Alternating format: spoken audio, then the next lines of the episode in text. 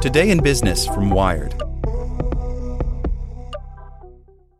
The Science of Scaling, hosted by Mark Roberge, is brought to you by the HubSpot Podcast Network, the audio destination for business professionals. Each week, Mark Roberge, founding CRO at HubSpot CRO, senior lecturer at Harvard Business School, and co founder of Stage 2 Capital, sits down with the most successful sales leaders in tech to learn the secrets, strategies, and tactics to scaling your company's growth. I like the episode with the founder of Aircall on how to go from handling your own sales to scaling a sales team. It has great advice for entrepreneurs. Listen to the science of scaling wherever you get your podcasts. Judy was boring. Hello. Then Judy discovered ChumbaCasino.com. It's my little escape. Now Judy's the life of the party. Oh, baby, Mama's bringing home the bacon. Whoa, take it easy, Judy. The Chumba life is for everybody. So go to ChumbaCasino.com and play over 100 casino style games. Join today and play for free for your chance to redeem some serious prizes. ChumbaCasino.com. No purchase necessary. Void where prohibited by law. 18 plus terms and conditions apply. See website for details.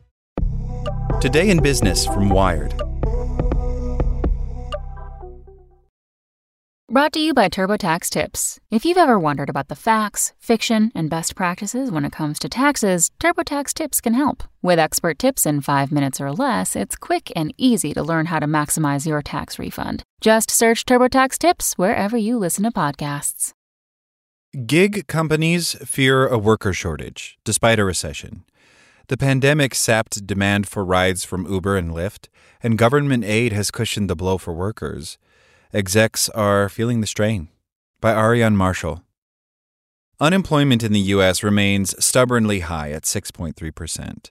Job growth has stalled, with 9.6 million fewer jobs in January than the same month a year earlier. But gig companies say they're having trouble finding people to drive, pick up, and deliver for them. I'm worried about one thing going into the second half of the year. Are we going to have enough drivers to meet the demand that we're going to have? Uber CEO Dara Khosrowshahi told an analyst last month. DoorDash chief financial officer Prabir Adarkar called the situation a tale of two cities, with hordes of new customers racing to order takeout but fewer drivers offering to deliver it.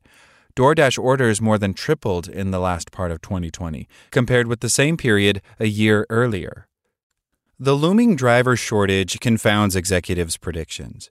With record unemployment, we expect driver supply to outstrip rider demand for the foreseeable future, Lyft CEO Logan Green said in May.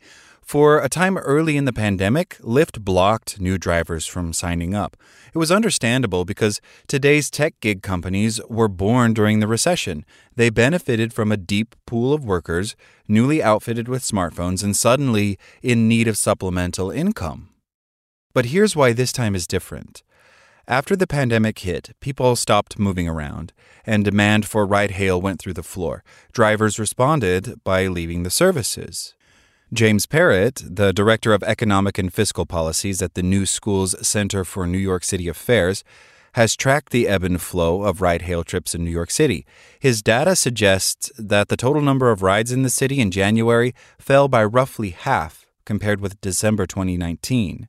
The number of drivers fell too, to 47,600 from 82,500. The supply of drivers is not as good as it used to be, but demand for drivers is really not as good as it used to be, says Paul Oyer, who studies economics at the Stanford Graduate School of Business. He's almost forgotten about Uber, he jokes.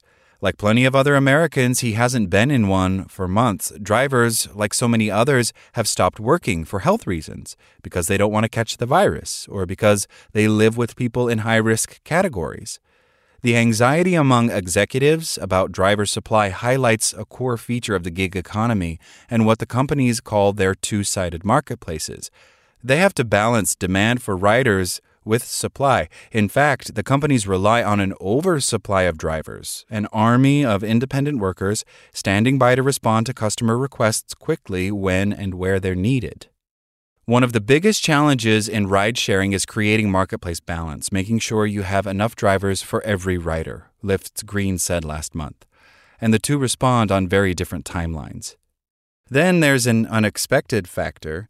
The nation's hastily constructed pandemic safety net appears to be working. leaving people less desperate. Like most Americans, gig workers received stimulus checks, one last spring and a smaller one in January. Another one appears to be on the way. For gig workers who used to have other full time jobs, states have extended unemployment insurance payments. And for the first time, gig workers and all other freelancers became eligible for a form of federal unemployment insurance, $600 a week. Gig companies say they've felt the impact. A spokesperson for Uber says the company's data suggests that its number of drivers available fluctuated according to unemployment insurance policies. When the stimulus hit drivers' bank accounts, for example, fewer signed in to work on the app. Adar the DoorDash CFO, told investors last month that on the one hand, you would have expected a large influx of dashers as a result of heightened unemployment, but that was offset to some degree by stimulus checks. Research from the JP Morgan Chase Institute, published in 2018, suggests that families tend to turn to online gig work, especially driving, after someone in the household loses a job and needs to supplement their income. Basically, people sign on to gig when they need extra cash. Newer research from the Institute finds that the expansion of federal pandemic assistance and stimulus check programs have given families, especially low income families, more cash on hand than they did before. By the end of the summer, average household bank accounts held 40% more money than they did the year before. It's not surprising that people aren't returning to platforms because the government has done a really good job of meeting people's needs, says Fiona Greig, co president at the Institute. Pandemic assistance was designed to discourage workers from looking for jobs in the middle of a public health emergency.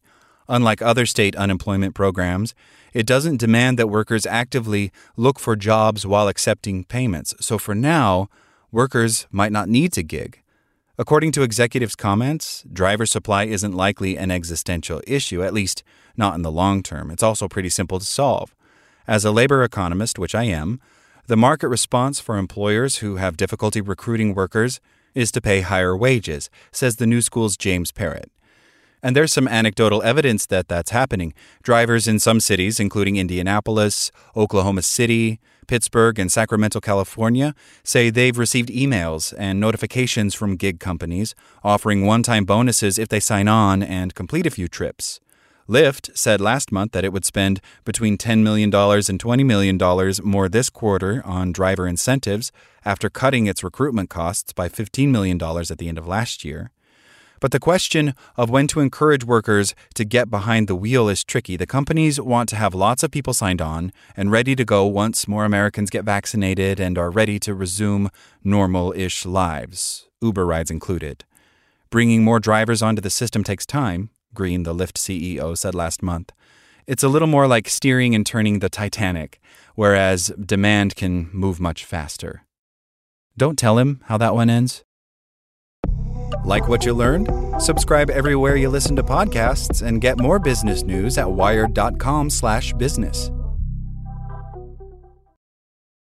Hello, it is Ryan, and I was on a flight the other day playing one of my favorite social spin slot games on chumbacasino.com. I looked over the person sitting next to me, and you know what they were doing? They were also playing Chumba Casino. Coincidence? I think not. Everybody's loving having fun with it. Chumba Casino is home to hundreds of casino style games that you can play for free anytime, anywhere, even at 30,000 feet. So sign up now at chumbacasino.com to claim your free welcome bonus. That's chumbacasino.com and live the Chumba life. No purchase necessary. Group. Void were prohibited by law. See terms and conditions. 18 plus.